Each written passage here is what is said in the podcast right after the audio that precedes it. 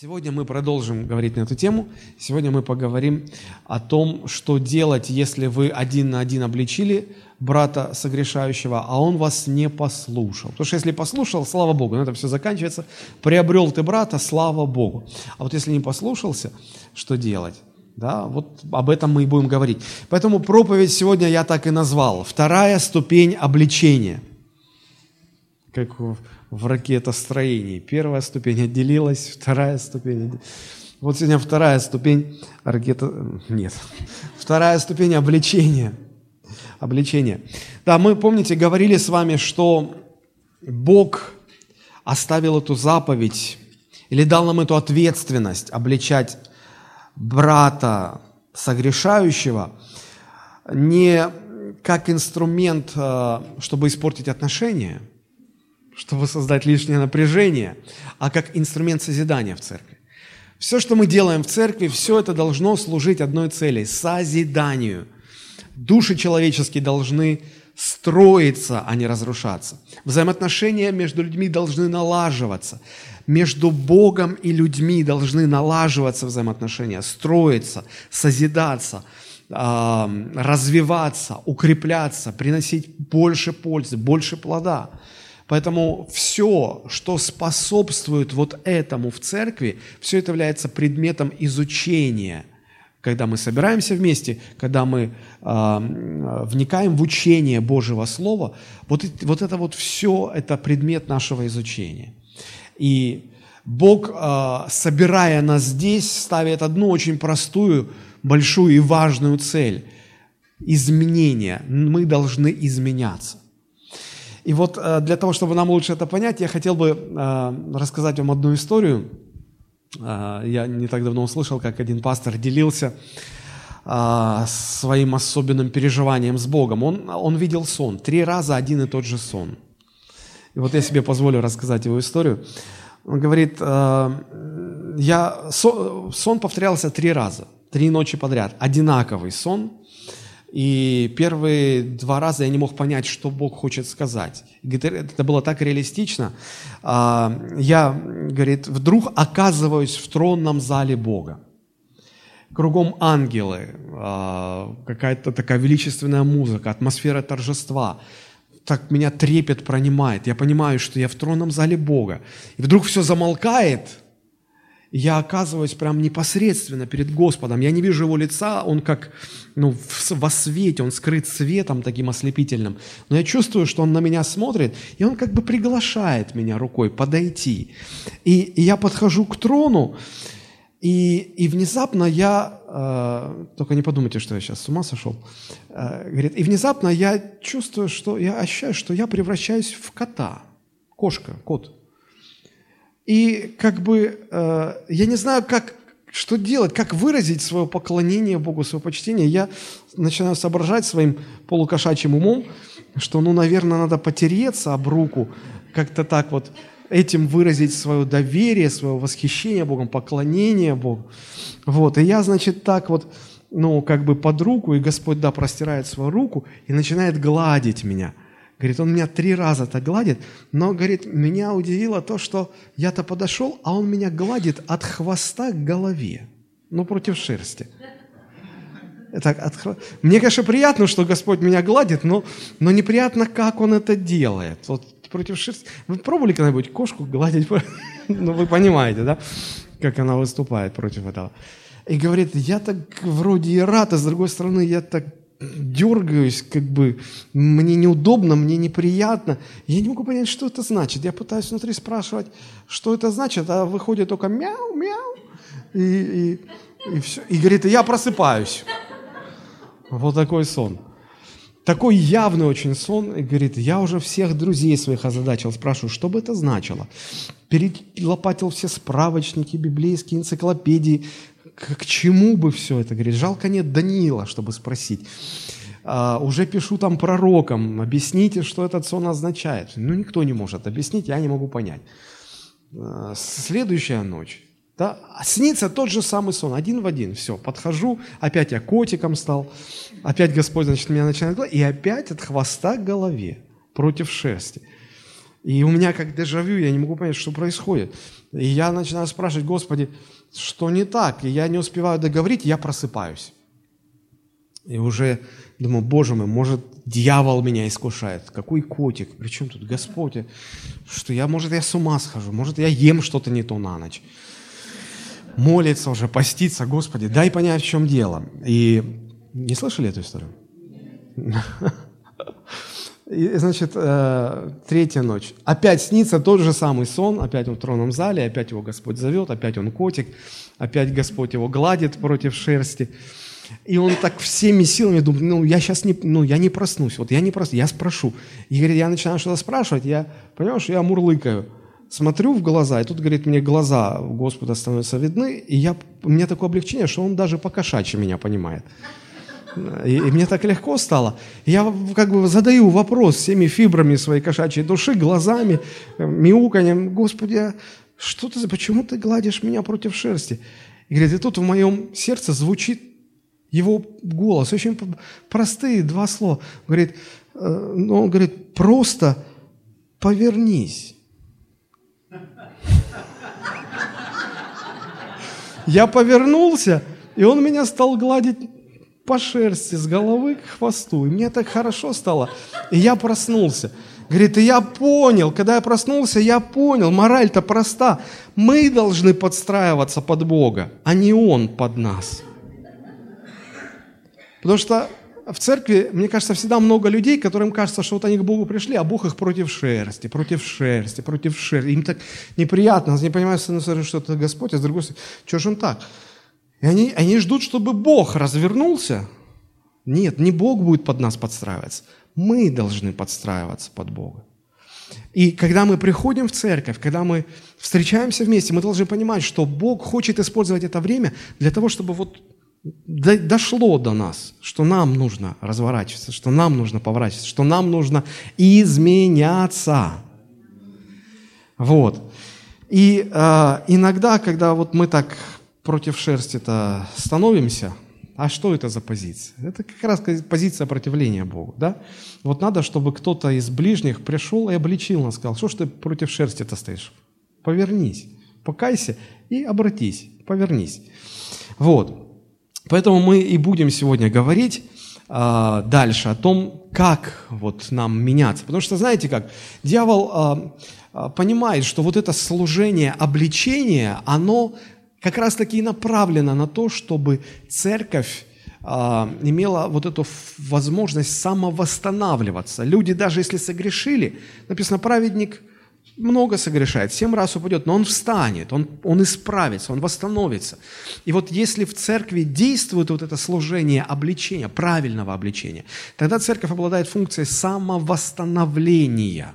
Она, даже если и э, поворачивается неправильно стороной Господу, э, встречает обличение и восстанавливается, исправляется.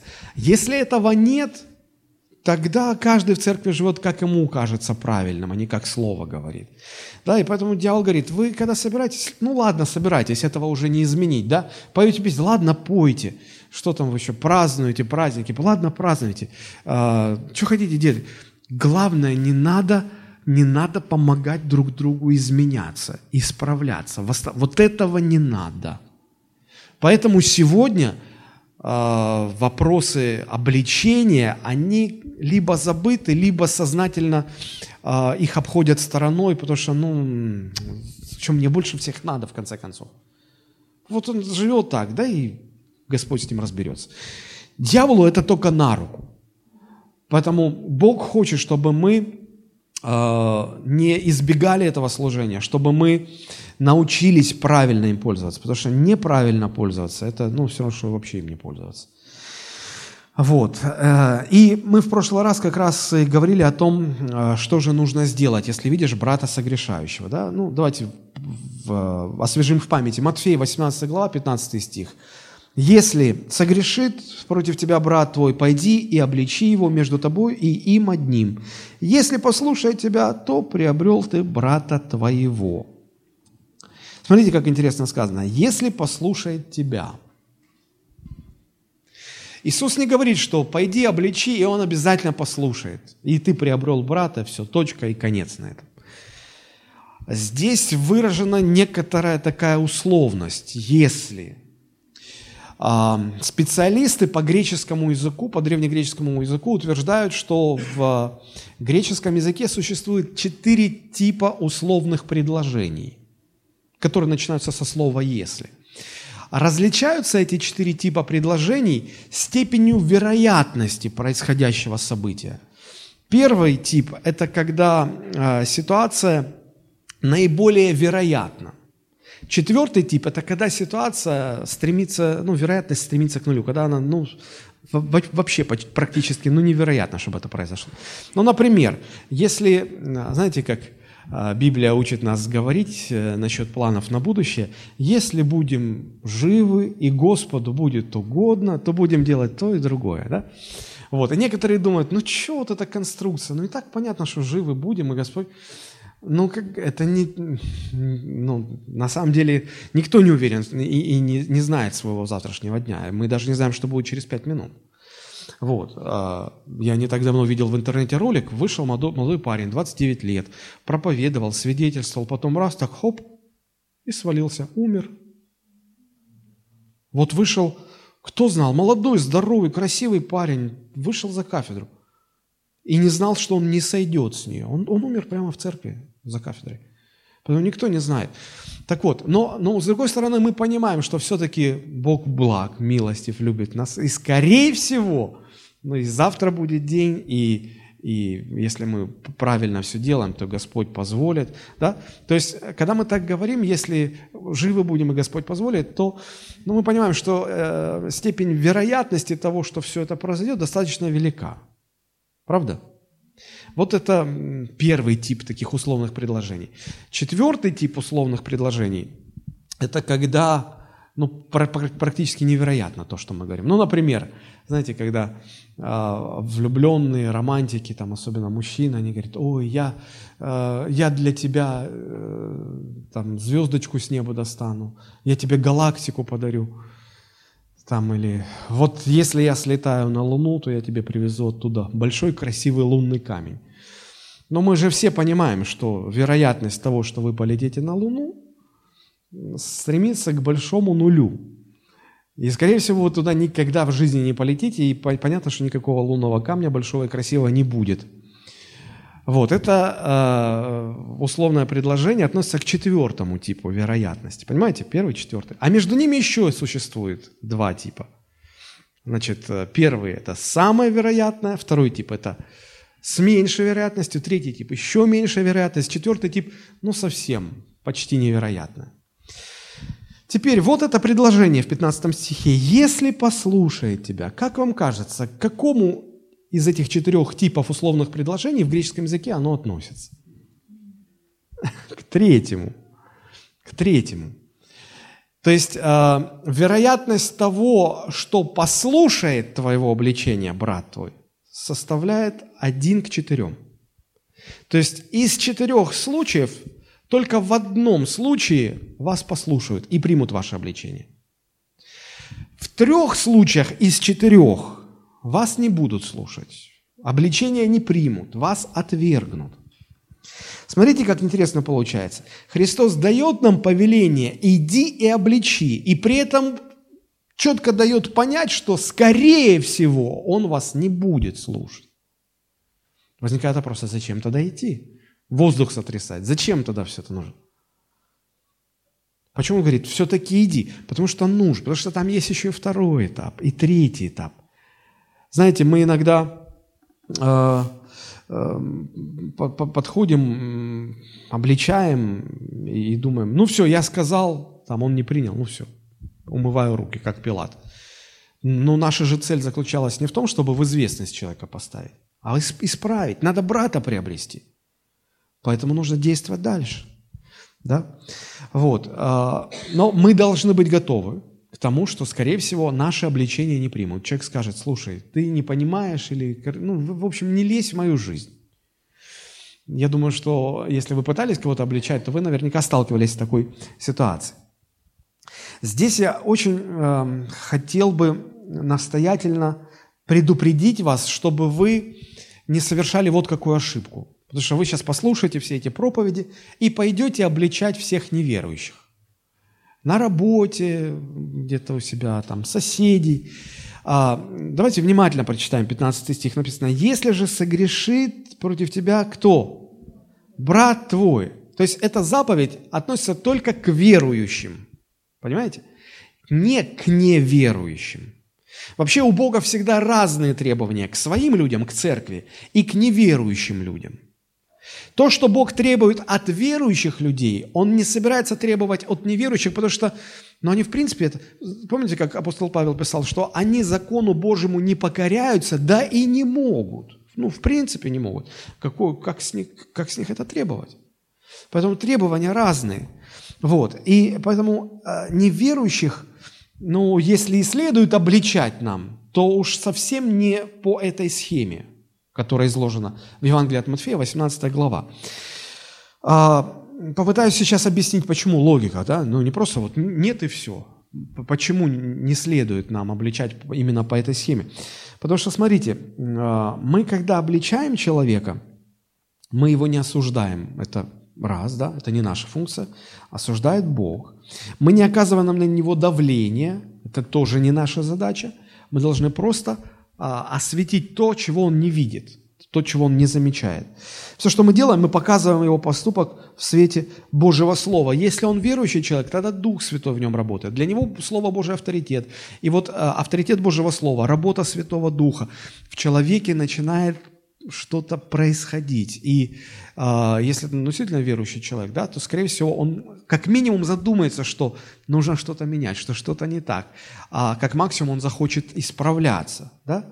Если это неверующий человек, для него Божье Слово не авторитет, э, Дух Святой не находится внутри его сердца, а работы никакой не будет происходить, и ничего, кроме врага, вы, скорее всего, не наживете. И потом, если уже обличать э, неверующих, то обличать их не в каких-то конкретных отдельных грехах, а в главном грехе. Помните, Иисус говорил, что когда придет Дух Святой, то Он что сделает? Обличит мир. О чем обличит? О грехе, что не веруют в Меня. Не о грехе, что пьют, блудят, сквернословят, курят, воруют – это отдельные такие грехи, да? А глобально о грехе, что не веруют в меня, не принимают моего господства, не, понимают, не, не принимают, что я их спаситель. Вот в этом нужно обличать неверующего. Потому что если вы ну, начнете наркомана, наркомана обличать за то, что он наркоман, и говорит, ай-яй-яй, как же так? Что ж ты колешься? Зачем? Не надо, Господь против, это грех. Ну, даже представим невероятное, пятая степень греческого условного предложения. Даже если бы такая была. Да, и, и вот все это он послушал и сказал, а вот действительно, что ж такое, что же я делаю? Все, надо каяться. Покаялся, перестал колоться. Дальше-то что? Вот он такой чистенький, не наркоман, не колется, все равно пойдет в ад. Или мы обличаем блудника, слушай, как ты ведешь такую беспорядочную жизнь, извращение? Наведи порядок. Ну, навел он порядок. Или матершинник. Вот, что ты ругать? Не ругать. Ну, он перестал ругаться. Но он все равно в ад пошел. Почему? Потому что проблема-то главная у него в чем? Он не хочет признать себя бунтарем, богопротивником. Он не хочет покаяться перед Богом. Он не хочет примириться с Господом. Он не хочет покорить свою жизнь Божьему господству, господству Иисуса Христа. И вот, вот в чем дело. В этом его главная проблема. Поэтому об этом ему нужно свидетельствовать, в этом его обличать. Потому что если он примирится с Богом, он тогда найдет силы у Бога, как перестать колоться, как перестать блудить, как перестать ругаться. И он устроит свою жизнь, восстановит свою жизнь. Понимаете? А так человек, э, знаете, мы иногда думаем, у нас ассоциация такая, что э, все э, праведники – это те, которые вот исключительно э, чистые, высокоморальные, абсолютно безгрешные люди, вот они праведники. А э, все грешники – это вот все развращенные, э, аморальные, э, грязные и так далее, и так далее. Но на самом деле это не так. На самом деле существует очень много, ну не то, что очень много, но достаточно много а, высокоморальных, культурных, образованных, э, с образцовой жизнью, семьей грешников. Они не пьют, не курят, не ругаются, не прелюбодействуют. Они живут получше многих христиан, но они все равно грешники. Они все равно покажутся в аду, потому что мы-то в ад идем не, не потому, что мы какие-то запрещенные вещи делаем, а потому что мы, по сути, по, в, от, от природы своей богопротивники. И эта проблема должна быть решена. Поэтому, если уж обличать неверующих, то только вот в этом. Итак, хорошо. А, ну, возвращаемся к 15 стиху. «Если послушает, то хорошо, приобрел ты брата, цель достигнута. А если не послушает? Если вы оказывались когда-то в такой ситуации, что вас не послушали, вспомните, что вы ощущали внутри, какие чувства рождались у вас внутри. Или если вы не имели такого опыта, ну представьте гипотетически, что, вы, что бы вы могли ощущать. Ну, вы готовились, вы приготовили свое сердце, вы готовились к разговору, там, делали записи, думали, как вы скажете, что вы скажете. Вы по сто раз проверили себя на, на правильность своих мотивов. Вы понимаете, что да, вы любите, вы хотите э, не унизить, не надавить, не, э, как это, не осудить, вы хотите помочь, и все, все, все условия соблюдены, переживаете за брата, может быть, даже больше, чем он сам за себя приходите, говорите, а этот брат не принимает. Правда обидно становится? И вы в сердцах думаете, ну как же так? Ну я же к нему всем сердцем. Я же столько готовился. Слушай, ну, в конце концов, это же ради тебя, это же, ну, это же тебе нужно. Ты что, не понимаешь, это, ну, тебе больше всех это должно быть нужно. Ну, ну ладно, не хочешь, как хочешь, тебе же хуже будет. Было такое, нет? Но согласитесь, возможно такая реакция. Вот почему Христос заранее предупреждает и говорит, когда ты пойдешь, скажешь, знай, что, скорее всего, тебя не послушают. И не обижайся на это. Вместо того, чтобы обижаться, почитай дальше, 16 стих. Там написано, что дальше нужно переходить ко второму этапу. Первый этап чаще всего будет проигран. Чаще всего. Потом сразу ко второму этапу переходи. Какой этот второй этап? Читаем 16 стих. «Если же не послушает, возьми с собой еще одного или двух, дабы устами двух или трех свидетелей подтвердилось всякое слово». Казалось бы, все понятно и просто, а с другой стороны, ну не совсем все понятно и не совсем все просто. А кого брать? А зачем брать? А почему Бог именно такой способ выбрал? А почему сразу по голове не настучать страхом Божьим спасти? Вот уже окончательно так, чтобы дошло. Давайте начнем вот изучение этого 16 стиха или этой второй ступени с очень простого вопроса. А зачем вообще нужна эта вторая ступень обличения? Для чего необходимо участие других людей а, в обличении? Здесь очень важно понять, что Христос нам а, в 16 стихе никак не предлагает, ну, если в первый раз не сработало, почему бы тебе еще с кем-то не объединить свои усилия и не пойти и вместе, значит, усиленно, так сказать, это может быть, это поможет, а может нет, ну попробуйте. Нет, он говорит, возьми и пойди. Это повеление. Значит, Господь знает, что это наилучший выход, наилучшее решение – Вопрос, почему? Почему нужно взять других людей и пойти и опять обличить? Но ответ очень простой, он очевиден. Ну, потому что в первый раз не сработало. Ну, потому что ты один не справился, ну, не получилось, возможно. Может быть, по твоей причине, может быть, не по твоей. Но просто не получилось. Еще раз хочу сказать, что задача в том, чтобы спасти брата, приобрести брата, помочь восстановиться. И поэтому, если первый раз – не получилось в силу определенных причин, не надо говорить, ну и ладно, все, я свое дело сделал, я в известность поставил, а дальше там Бог сам с ним разберется. Нет-нет, наша задача восстановить брата, приобрести брата, поэтому нужно э, продолжать действовать просто уже другой тактикой, другим методом. Ты один был сначала, а теперь нужно взять других. Хорошо, понятно это. Но все-таки давайте уточним, а, по каким причинам человек может не принять нашего обличения, когда мы на первой еще ступени один на один обличаем. Почему? Мы отчасти говорили об этом в прошлый раз, но просто освежить в памяти. Ну, а, на первом этапе человек может не принять нашего обличения, но, наверное, потому что мы можем ошибаться на его счет.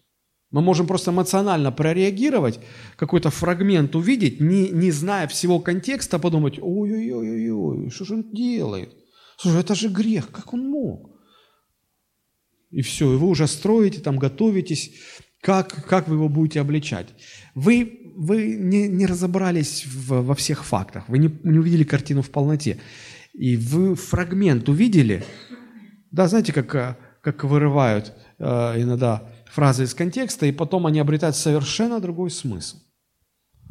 Вот, и поэтому э, очень может быть так, что вы просто ошиблись. Вы приходите к человеку и говорите, что я хочу тебя обличить, вот так и так и так, а тот улыбается и говорит, подожди, ты, ты наверное, не, ты не знаешь всей ситуации.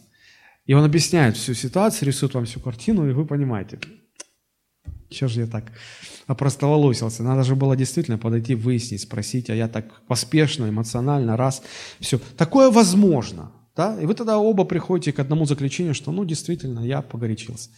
Тот не обижается, потому что понимает, что вы с добрыми намерениями, вы исполняете заповедь, вот, и, ну, все. И, и вам, если вы извинитесь, что вы так поспешно поступили, тоже будет не лишним. Все, вопрос решен, приобрели брата. А, но причина может быть и другая, почему не принимают вашего обличения. А, может быть такая причина, потому что вы не смогли правильно обличить. Ну, допустили какую-то ошибку, что-то не так сделали. Помните, мы говорили в прошлый раз о, об условиях для правильного обличения, да? А, в чем они заключаются. Возможно, что вы ну, сразу стали наезжать.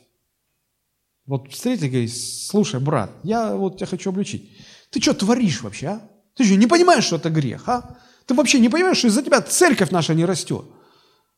Видите ли он, какой умный выискался? Что ты делаешь? Я очень сомневаюсь, что после такого вступления у человека сердце раскроется, расположится, он да-да-да-да-да, ой, Господи, прости, Господи, прости. Вряд ли.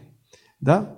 А, вам не хватило где-то любви, мягкости, деликатности. Человек сразу уходит в оппозицию, он ну, непроизвольно занимает позицию обороны, и дальше вы уже можете ему говорить все, что угодно. Он вас не слышит уже просто. Он почувствовал вас врага, он закрылся, и, и, и дальше уже бесполезно что-то говорить. Очень важно, чтобы а, прежде всего человек почувствовал ваш мотив, что вы любите, что вы не враг, что вы не давите, не осуждаете. У вас есть желание помочь. Очень важно, чтобы обличаемый это видел, чувствовал вас. Смотрите, а, Соломон пишет, притча 25 глава, 15 стих. Написано, кротостью склоняется к милости вельможа, и мягкий язык переламывает кость. Интересно как. Ни наезд, ни угроза, ни шантаж, ни давление. Мягкий язык переламывает. Твердые кости, прочные кости. Креп, э, этот, э, кротостью склоняется к милости вельможа. Понимаете? Мы же иногда думаем, нет, подождите, мы же в церкви, нам нужно правду матку рубить. Ну что, неправду я что ли сказал? Ну правду же я говорю. Ну это может быть и правда, но что толку, если вас уже никто не слушает? Какая от этого польза?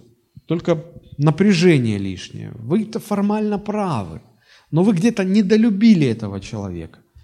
И вот отсутствие этой любви, а, ощущение заботы, что к тебе приходят не ну, не враждовать с тобой, а помочь тебе. Непонимание этого, не ощущение этого э, всегда побуждает обличаемого занимать оборонительную позицию и воспринимать вас как врага. Поэтому обличение могут не принять, потому что вы неправильно что-то сделали, вы допустили какую-то ошибку из тех правил, о которых мы говорили в прошлый раз. Третья причина может заключаться в том, что вы просто не смогли ясно и конкретно и понятно объяснить. Помните, как в песне? Нет, все понятно, но что конкретно ты имела в виду? Вот, и очень важно говорить четко. что вы можете волноваться и говорить сбивчиво, да, как вот что-то вас сбило, и вы не можете. Или же вы можете испытывать страх перед тем, чтобы высказать правду в лицо, в глаза. Мы-то за спиной всем мастера говорить. А вот так глаза и так далее. А, вы можете сразу почувствовать себя Моисеем косноязычным, что вы говорить не умеете и так далее, сбивчиво, сумбурно. Вроде и поговорили, а человек так и не понял, что от него хотели.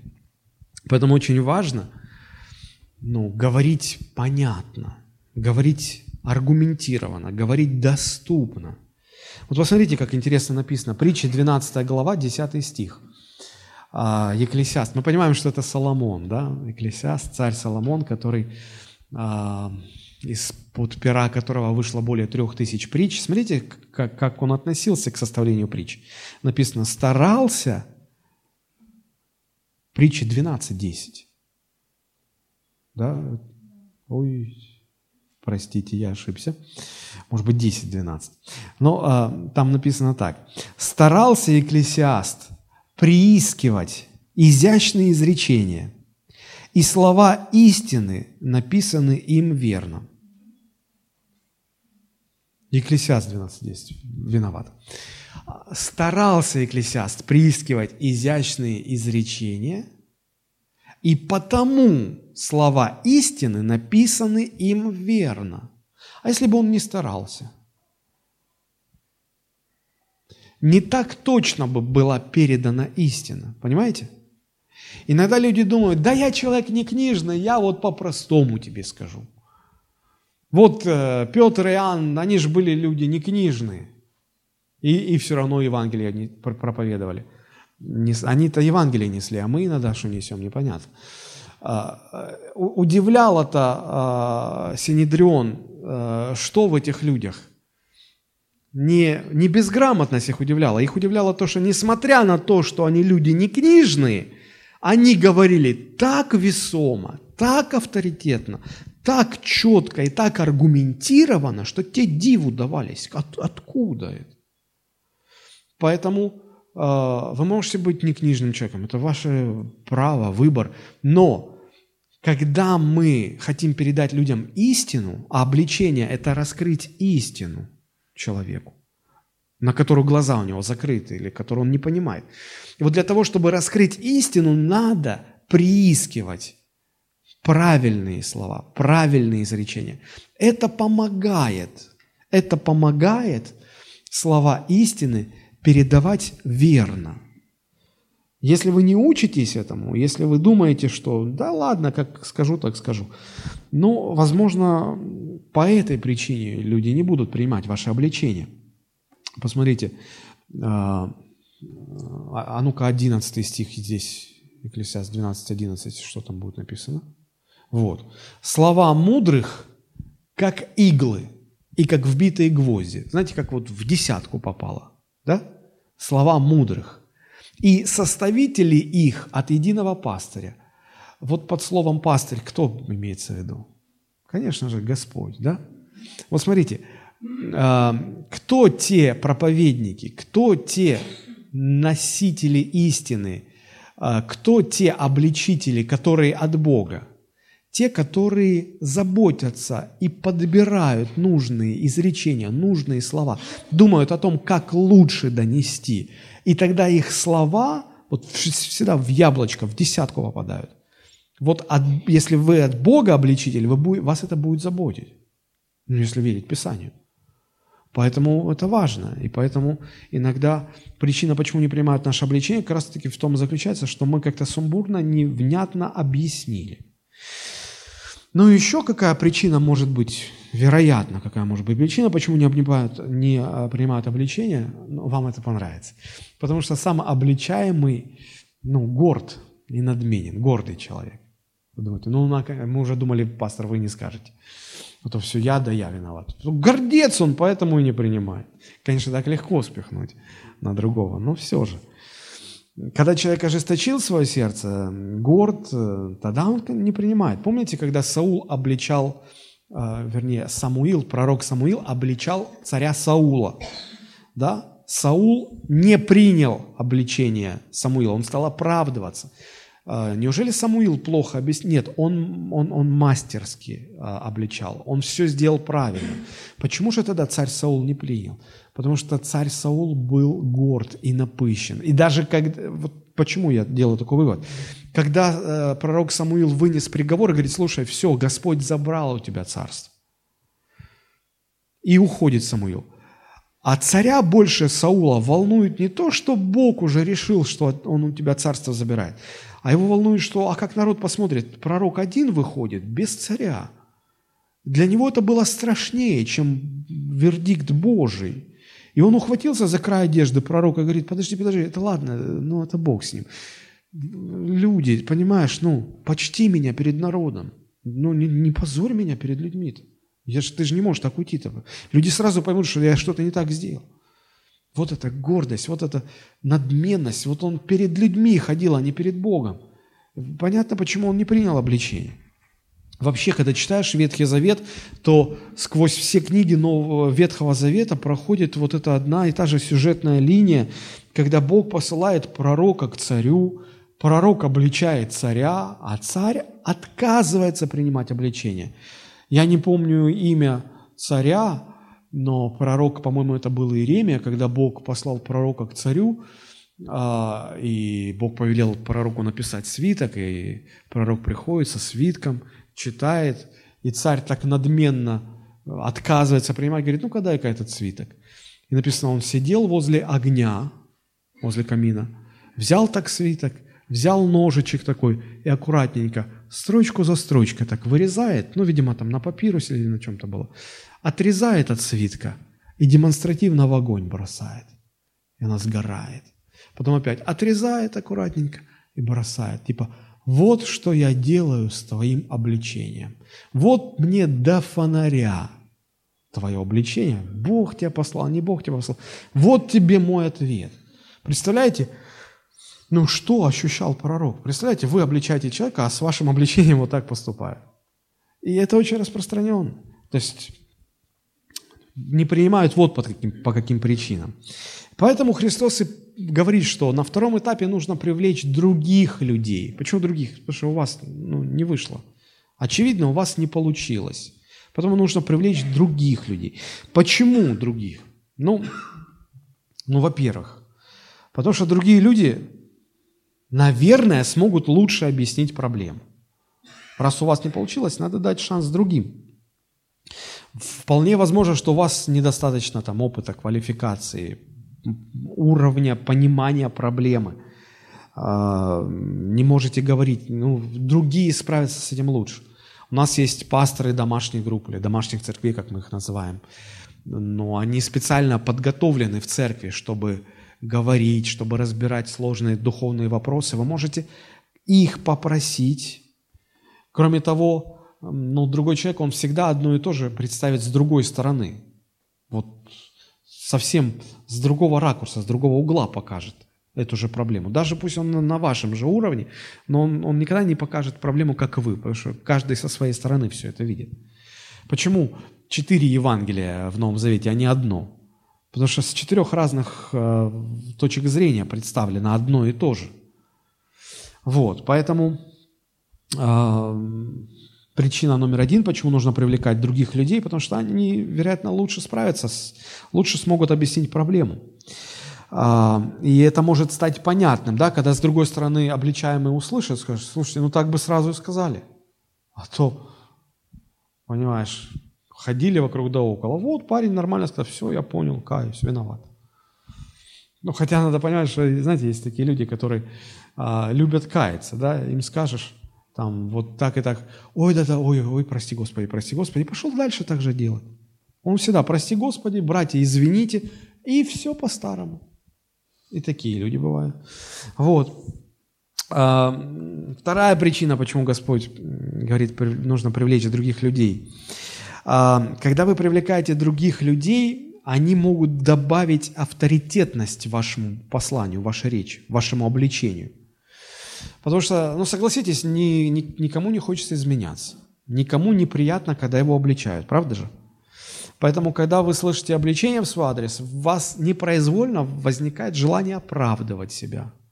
И когда вас один человек обличает, вам легче оправдаться, чем если три человека, каждый с разной точки зрения, говорит одно и то же, и вот уже перед тремя оправдывать себя сложнее. У них больше веса, больше авторитета, больше ну, влиятельности какой-то. И это играет свою роль. Это играет свою роль. Я читал об одном пасторе, который служил в команде, у них в церкви была большая церковь, у них было семь пасторов, пасторская команда из семи пасторов. Вот. И один, ну, явно стал, ну, перекос делать в неправильную сторону. Да, и э, вот эти братья, коллеги, пасторы, сначала один пошел, поговорил, да, и он не принял обличение. Потом они в шестером собрались и стали разговаривать.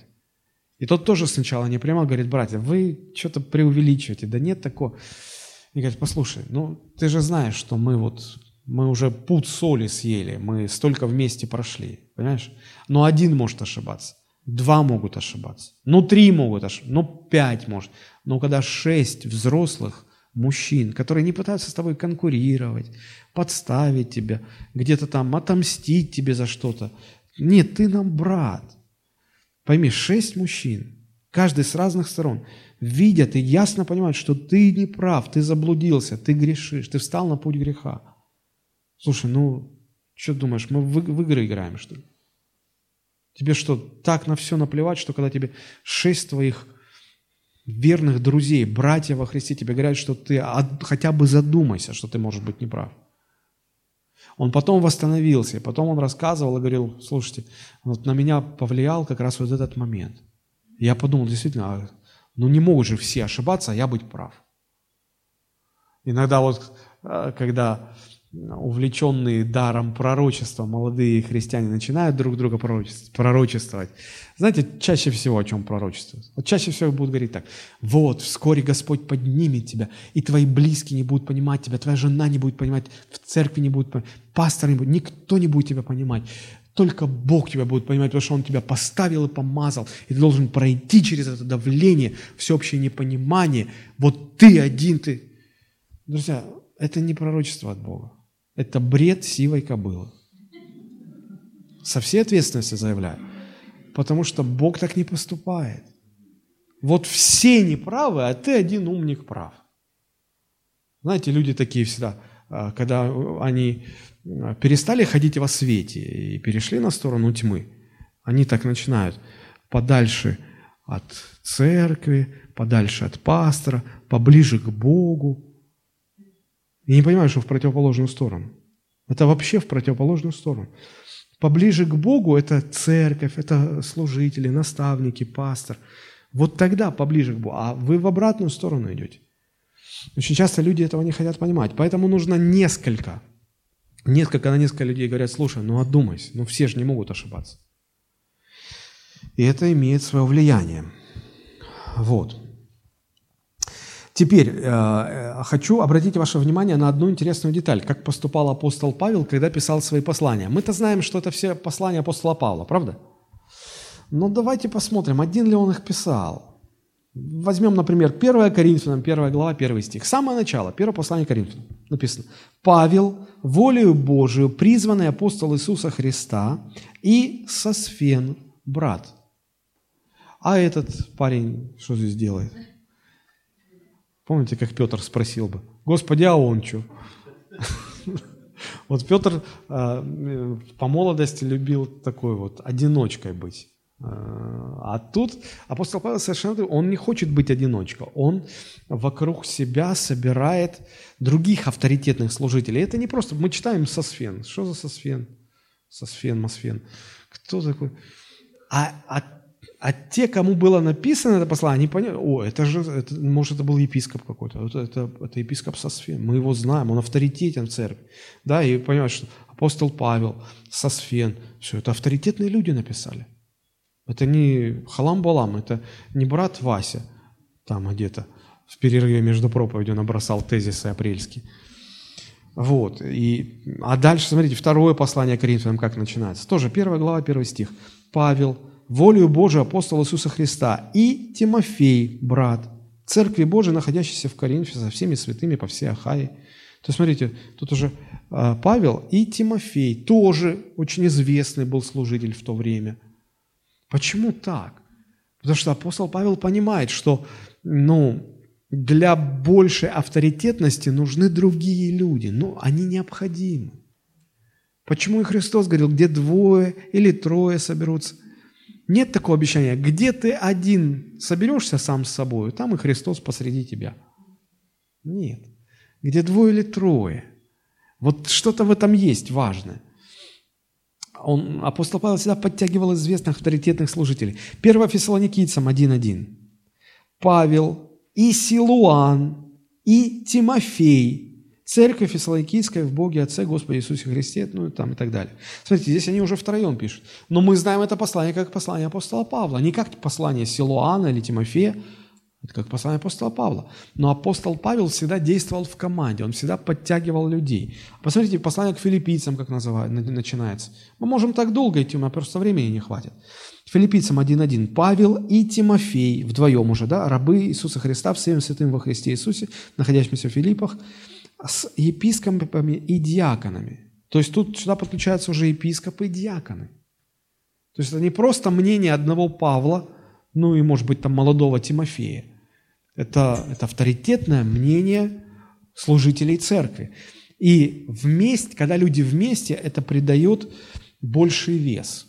Поэтому этот принцип нужно использовать. Нужно использовать. Да и вообще, знаете, как э, в мире говорят, цари же не ходят в одиночку. Вы когда-нибудь видели, что вот а, президент такой-то страны посетил нашу страну с официальным визитом. И может, ну, некоторые думают, ну вот он, этот один человек президент, купил билет на самолет, сел в эконом-класс, прилетел, такси взял в аэропорту, да где тут Кремль у вас, да, доехал до Кремля. Вот он приехал один. Нет. Когда президент приезжает, у него там министры с ним приезжают, обязательно министр иностранных дел, советники, повары, охрана, даже лимузины они свои возят. Цари не ходят в одиночку. Поэтому если вы ходите один, делайте выводы. А, так, мы рассматриваем причины, почему нужно других людей это подтягивать. Да? Первое, потому что другие люди могут лучше объяснить проблему. Второе, потому что Другие люди э, добавляют вес, авторитетность э, вашему обличению. Третья причина. Другие люди могут лучше показать любовь к обличаемому человеку. У вас может не доставать практики любви. Вы можете где-то недолюбить человека. Есть такой термин, да? Тогда следует пригласить тех, кто мог бы восполнить этот недостаток любви, мог бы не так жестко, мог бы мягче обличать. И тогда у обличаемого а, рассеются все сомнения насчет того, что вот его любят и о нем заботятся. Ну вот такая история из Нового Завета. Помните, однажды апостол Павел взял с собой в миссионерское путешествие молодого служителя Марка.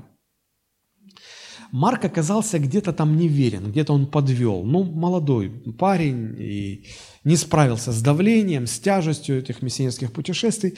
Где-то он, в общем-то, ну, накосячил, простите за такое выражение. И э, апостолу Павлу это не понравилось. Они разругались, если вот. Мы вот видим я в Писании, что они разругались. Ну, наверное, был какой-то разговор. И, и Павел, ну, обличал э, Марка, говорит, слушай, так нельзя. И, возможно, как сильный лидер, он, ну, так наехал на него, да? Вот. А тот, как бы, ну, враждебно это все воспринял, у них конфликт, и они расстались. И написано, что Павел взял с собой силу, Силуана, вот, а, Марк, а, а Марка взял с собой Варнава, Варава, не Варава тот, который на кресте, Варнава, Варнава. И вот Варнава, это имя а, переводится как, помните, сын утешения. То есть Варнава был, в отличие от апостола Павла, настолько мягк. Кстати, и когда Павла-то не принимали, когда он из Савла в Павла-то превратился, помните?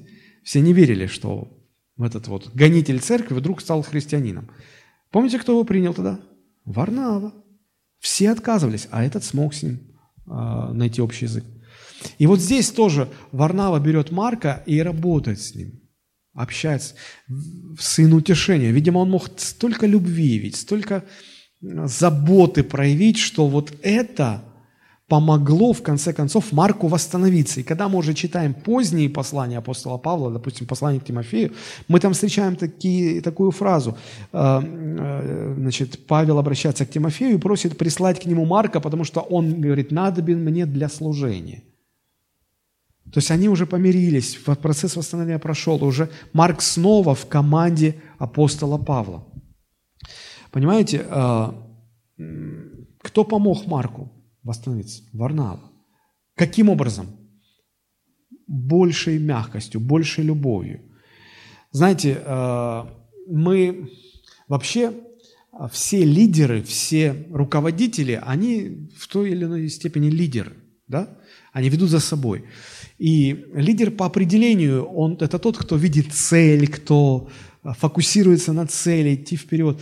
И лидеру бывает сложно иногда быть мамочкой такой вот а, заботливым, внимательным, потому что все, вот, нам туда, мы вперед, все, и может даже по головам пойти. Вот.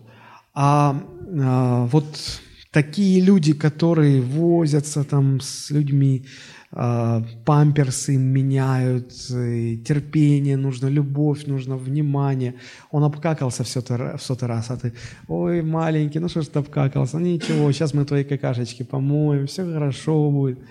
Вот. вот такие люди, как правило, там цели не видят и вперед не идут, они как бы вот они здесь и сейчас помогают. Вот. И, конечно же, руководители, пасторы церквей, они должны как-то совмещать в себе вот и то, и другое да, потому что иначе, вот, иначе сложно вести, иначе сложно убеждать. Вы знаете, что э, самым сильным инструментом убеждения является не логика, не аргументы, не правильно построенная речь, а любовь. Вот ничто так не убеждает, как любовь. Любовь обладает огромной силой убеждения, больше, чем все остальное. Вы никогда не задумывались, почему а, Э, почему дети всегда любят свою маму? Ну, практически всегда любят свою маму. Если у них спросить, за что ты любишь свою маму, они вряд ли вам ответят, потому что они не могут это сформулировать, понять, а почему они любят, а потому что они каждый день видят, как она эту любовь им проявляет, как она заботится о них. даже если она их бьет, они все равно ее любят, потому что они видят, что заботы больше, чем наказание. И в конце концов Христос сказал, что все узнают, что вы мои ученики, вот по какой причине. Вы будете иметь любовь между собой. Мы-то пытаемся людей завоевать силой логики, силой аргументов, силой красивых проповедей. А это не так сильно убеждает, как любовь. Мы не пытаемся завоевать людей любовью. Мы думаем, вот надо так сказать. И когда говоришь, э, что пойдем проповедовать людям, да я не знаю, что сказать, да я не красноречив, да я Библию, я слова не знаю – Почему мы так говорим? Потому что мы думаем, что вот, надо стать, и как какой-то там великий оратор, так говорит Господь, тра-ля-ля, та-та-та, и вот так возлюбил Бог мир. А люди послушали пару минут и ушли. Почему? И мне это надо. Это не убеждает. Убеждает любовь. Убеждает любовь. Я очень хорошо вспомнил, ну, запомнил историю одной а, одного мужчины из церкви Йонгичо а, в Корее. И он был жутким атеистом. И вот как он обратился к Богу? Значит, одна такая вот, ну, в возрасте уже женщина, а, ну, соседка она была, по-моему, они на разных этажах или на одном этаже жили. И вот она, значит, знакомится, приходит, и потом они познакомились, и она рассказала, что она ходит в церковь, он сказал, что я э, убежденный атеист, и даже не пытайтесь меня обращать там свою веру. Вот. И она потом приходит к нему и говорит, доброе утро, я хочу вас пригласить на богослужение. Пойдемте. Он говорит, сейчас, подождите. Закрыл дверь, потом через минуту дверь открывается, он с ведром воды и выливает на нее прям воду. И смотрит. Она говорит, значит, вы не пойдете сегодня. Он ни, ничего не говорит, она разворачивается и уходит. На следующее воскресенье утром звонок. Доброе утро, я пришла за вами, пойдемте в церковь. Он говорит, сейчас, подождите. Опять то же самое повторяется. Он выливает воду. Он говорит, я поняла, сегодня вы не пойдете. Так несколько раз, ну много раз, ну пять или семь раз это происходило, и она снова идет. Вот. И в конце концов, когда она откры, ну, позвонила, тот открыл, и он, видимо, уже ждал, что она позвонит. А, вот. И она уже приготовилась, что она, может, и душ-то не принимала, знаешь, что сейчас будет. Вот. И он открывает дверь, он уже в костюме и говорит, а сегодня я с вами пойду.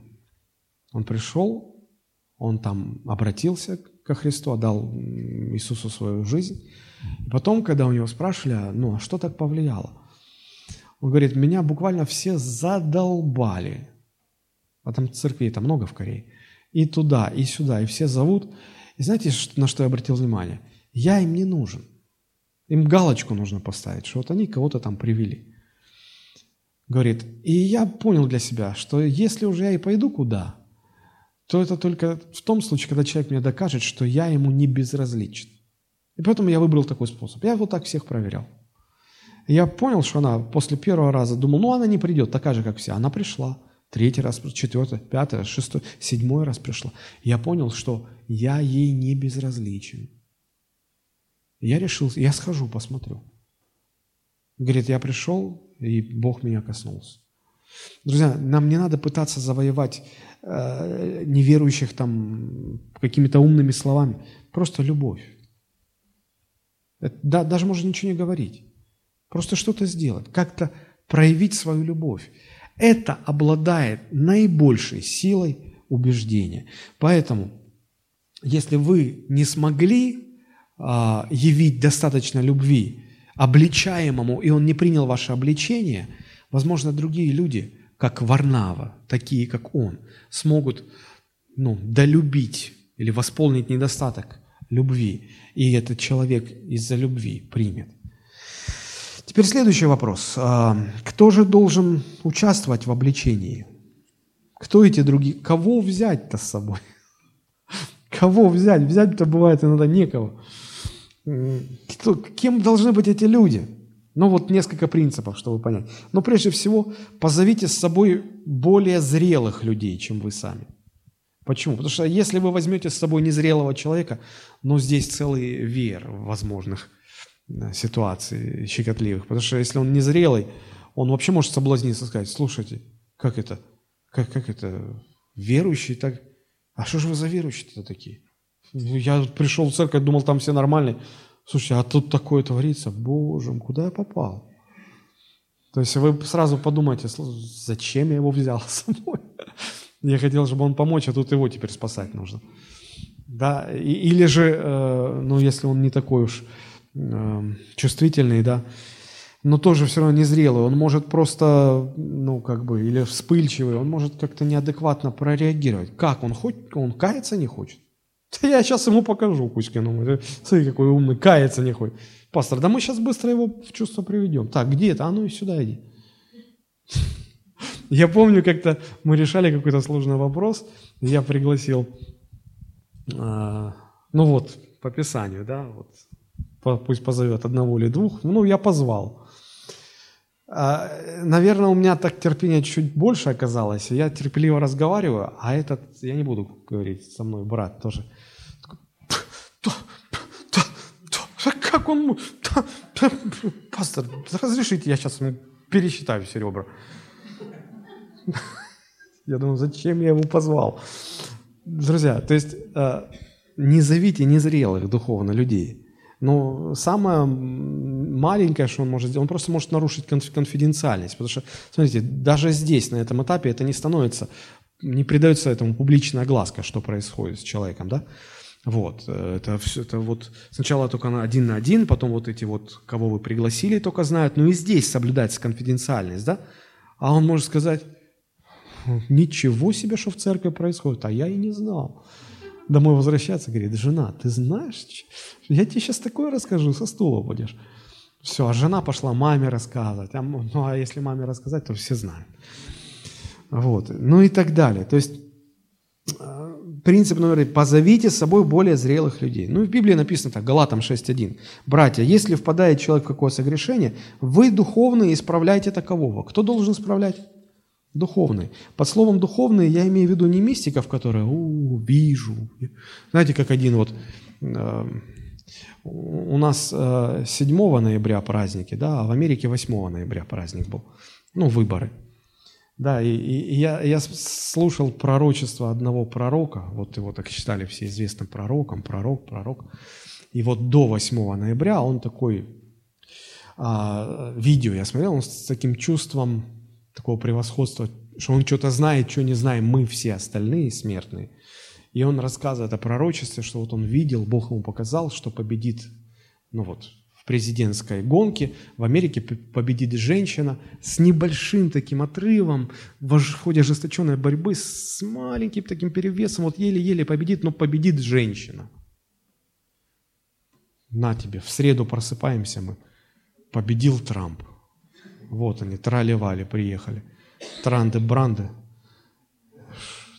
Да, а что а с пророком теперь делать? А, а что теперь этому пророку с пророчеством своим делать? Они давай быстрее затирать с сайта эту видеозапись. Я не про таких духовных говорю, которые что-то видят, у которых мурашки по спине. А, духовно – это значит духовно зрелые, у кого плод духа виден. Понимаете о чем? Да? Мне иногда говорят, пастор, давайте мы а, соберем особую молитвенную группу, они особо будут молиться и поститься, вот избранные из избранных, избранных, и вот они так вот будут молиться, потому что если не зрело туда попадет, он соблазнится, что они так молятся. И вот такое вот, что вот они... Мне всегда, может, я что-то, конечно, не понимаю, но мне всегда кажется, что здесь вот попахивает такими чудесами по Пушкину. Там чудеса, там лешие бродят, русалка на ветвях сидит. Вот, поэтому я сторонюсь таких предложений всегда. А, поэтому духовно зрелые, то есть это ну, ну, нормальные люди, которые, ну, во-первых, они могут отличать э, одно от другого, добро от зла по Писанию. Они Слово знают хорошо. Они могут дать точную оценку, анализ на основании Священного Писания, правильно классифицировать ситуацию, увидеть суть проблемы – способные говорить с человеком так, чтобы тот понимал все просто и ясно и захотел измениться. Вот, вот таких людей надо звать. И потом эти люди должны четко понимать, кто перед ними стоит. Потому что смотрите, что написано. 1 Фессалоникийцам 5.14. «Умоляем также вас, братья, вразумляйте бесчинных, утешайте малодушных, поддерживайте слабых, будьте долготерпеливы ко всем». Посмотрите, такая дифференциация. К одним так, к другим эдак. Ну, ко всем терпеливыми. Терпение ко всем нужно. Но смотрите, очень важно понимать, где бесчинный, где малодушный, где слабый. Да, потому что э, к бесчинным как нужно относиться? Вразумлять, отрезвить. Так взять за шкирку, алло, проснись. Да? Вот. А с малодушными как написано? А малодушных утешать. Кто такие малодушные? Молод... Кто такие бесчинные? Бесчинные – это которые вот не знают ни чинов, ни имен. Да? Которым, так что я сейчас все, мне все равно, кто он, пастор, не пастор, что он творит это. То есть вот это люди, склонные к таким вот, к возмущениям, к бунтам, беспорядкам. Да? Таких вразумлять надо. А малодушные – это те, которые ну вот, под давлением не выдерживают из-за страха или еще каких ну, ну согрешил, ну, вот, ну согрешила, малодушный. Их утешать надо. Потому что если на них наехать, то он опять испугается, еще что-нибудь не то сделает. Вот, утешать таких надо. А если человек слабый, ну слабых надо поддерживать, просто поддерживать, да, ко всем терпеливым. Вот э, духовно зрелые, они понимают, кто есть кто, и, э, соответственно, выбирают подходящую тактику. Духовные могут разобраться в ситуации и применить правильные методы, чтобы помочь человеку исправиться. Итак, первый принцип – зовите э, духовно зрелых людей. Второй принцип э, – зовите близких людей. Близких имеется в виду к обличаемому. И речь не о родственных связях, что вот брата, свата, тещу, зятя зовите, нет. А в церкви, ну, церковь так устроена, что у каждого есть близкие, душевно близкие люди. Правда? Соломон писал, что иногда бывает друг более привязанный, нежели брат. Ближе, чем брат. Вот, поэтому вот, вот таких людей. Потому что а, когда, а, допустим, если меня обличают, и я первый раз не принял обличение, я смотрю, друзья мои приходят и, и тоже говорят, Олег, ну, что-то действительно. Я понимаю, что это, это же мои друзья, но они мне вреда не, не, не желают. И мне легче тогда убедиться в их искренности, в их любви, в их заботе относительно меня. Понимаете, о чем речь? Вообще важно так строить свои отношения с людьми, чтобы люди были открыты. Когда понадобится, чтобы мы могли э, и, и обличить их, и, и они были бы открыты для этого. А вот. Откуда могут появиться такие люди? Ну, смотрите, мне кажется, что очень важную роль в этом плане играют домашние группы или домашние церкви, как мы недавно их стали называть. А, если вы думаете, что это изобретение современного христианства, вы ошибаетесь, потому что в Новом Завете много говорится о домашних церквях, о домашних группах. И если вы откроете Деяния, 2 глава, 46 стих, там написано, что первая церковь каждый день единодушно пребывала в храме, и по домам они тоже встречались. Видите? Вот. А если 42 стих посмотрите, то чем занималась первая церковь? В чем она пребывала? В учении апостолов, в общении, преломлении хлеба в молитвах. Вот если в учении апостолов они пребывали, скорее всего, в храме, когда собирались на общее собрание. А вот когда они по домам собирались, там было общение, там было преломление хлеба, там главное было общение, понимаете?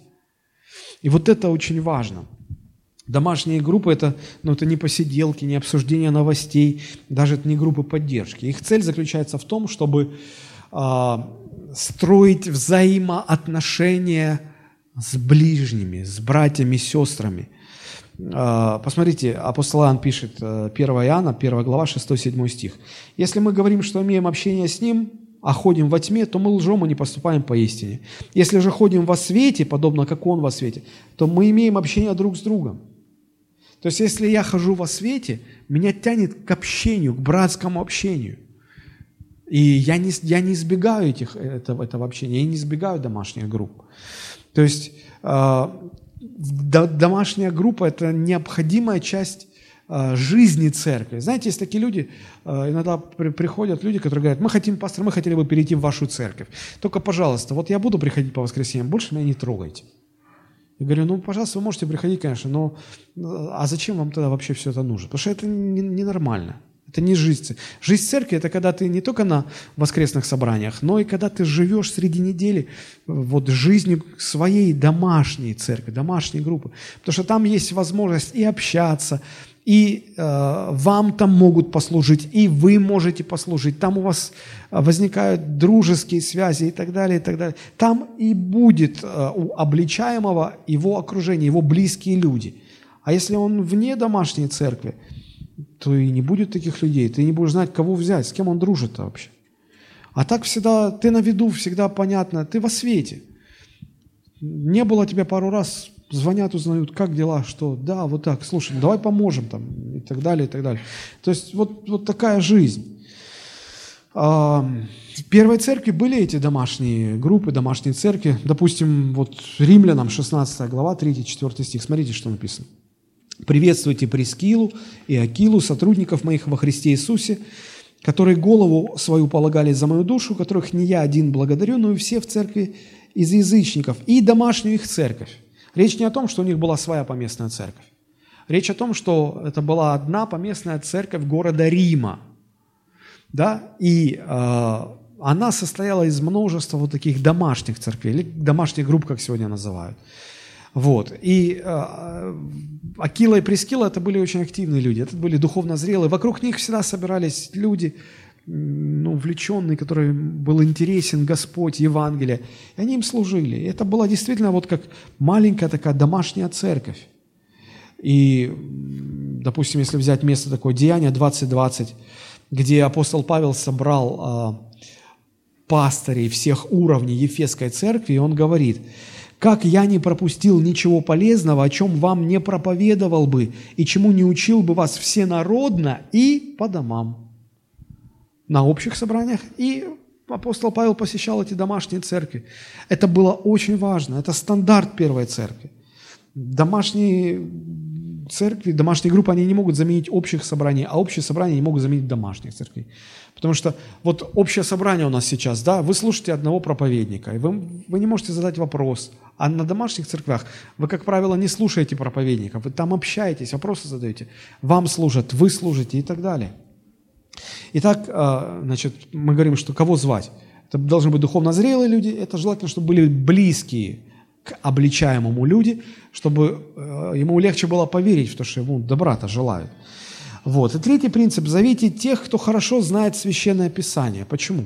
Потому что главным инструментом, священно, э, главным инструментом обличения является именно Священное Писание. Смотрите, 2 э, Тимофею 3,16. «Все Писание богодухновенно и полезно для научения, для чего? Обличения, для исправления, для наставления в праведности.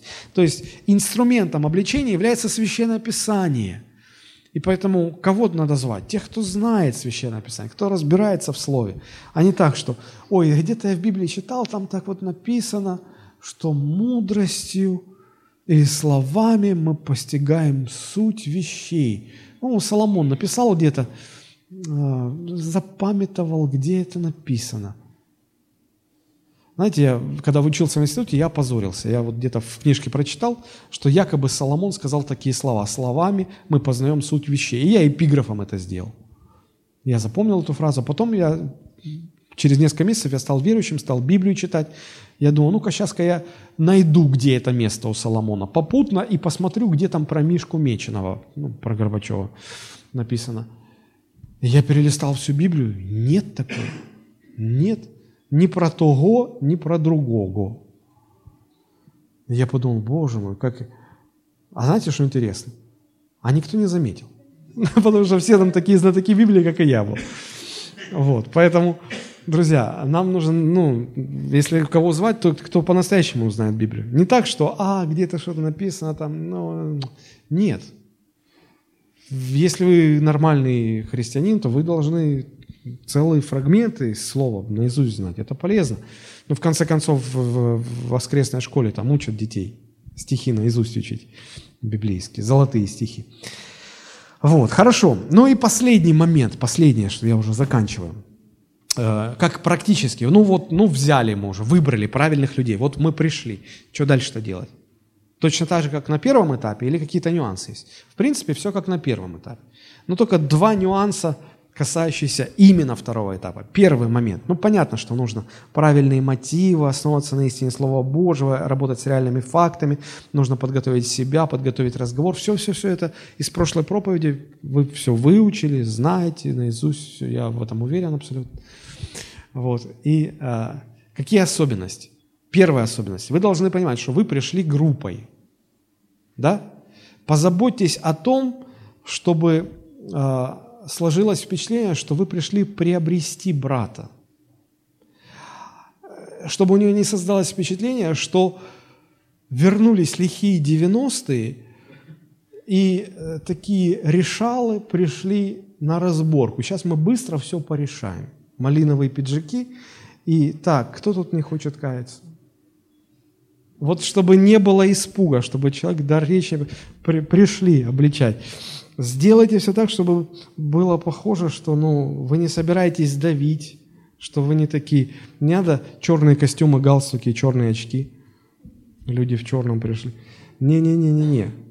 Помните, что это служение созидания. Ваша задача не обвинить, не давить. Ну, то есть, понимаете, да, о чем речь?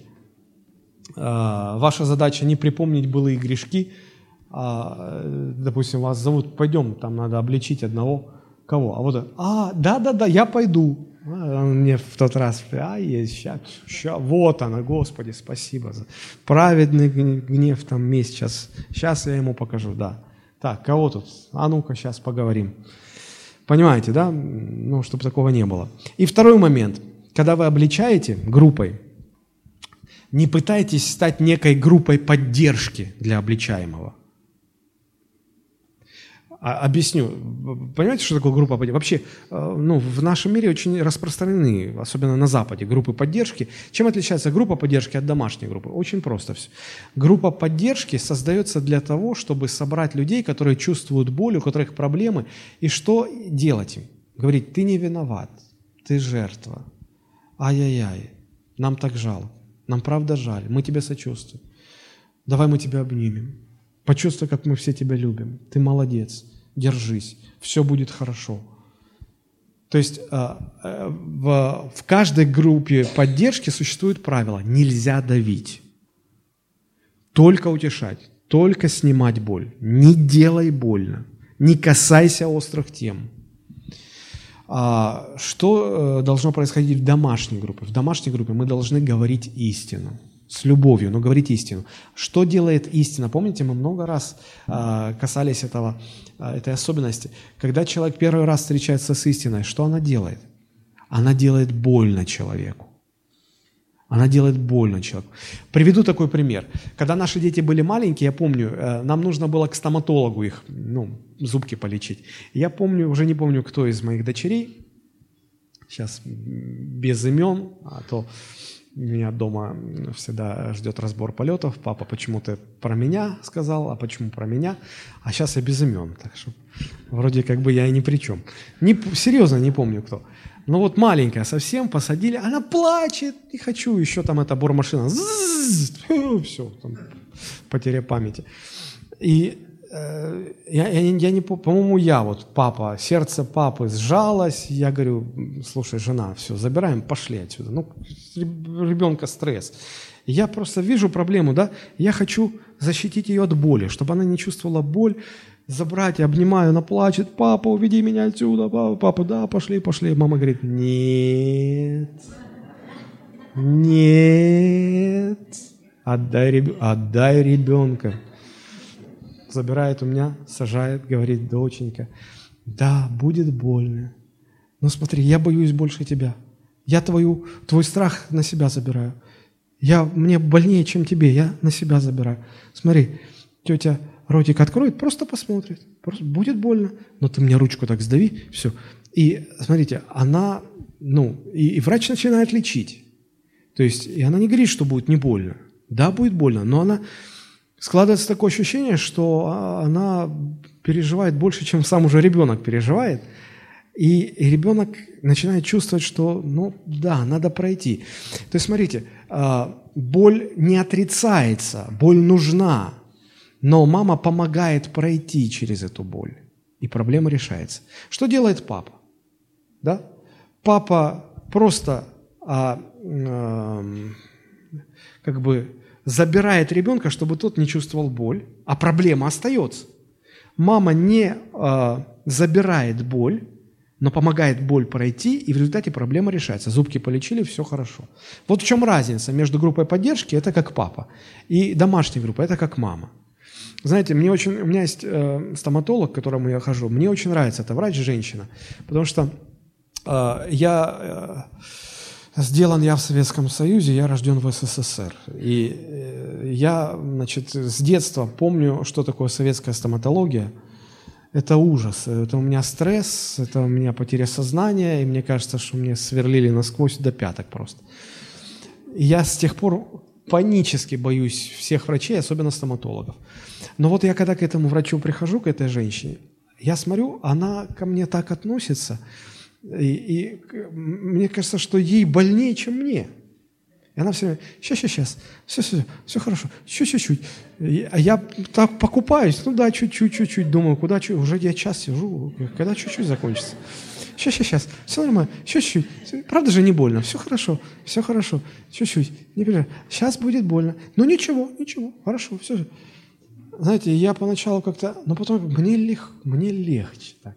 Вот я думаю, Боже, как, дай Бог жизни таким врачам. И как, как бы было бы хорошо, если бы в церкви вот обличители были такими же. Они понимают, что они должны сделать укол Божьего Слова. Да? Но они, сейчас, сейчас, сейчас, все хорошо, не переживай, все хорошо, все нормально. Да? И я вот люблю этого врача, несмотря на то, что я боюсь, но вот я лучше к ней пойду. Так и здесь, в церкви. Вот, знаете, если вы и будете обличать, а мы должны обличать, это наша ответственность, никогда не денешься, то станьте вот такими обличителями, чтобы люди э, говорили, как говорил псалмопевец, пусть лучше обличает меня праведник. Это лучше, чем если грешник будет мне лезть говорить. Вот то, что я хотел сказать. Я, как всегда, затягиваю. Простите мне этот грех. Каюсь. Ну, давайте мы на этом остановимся. А, смотрите, э, что написано, да, вторая ступень.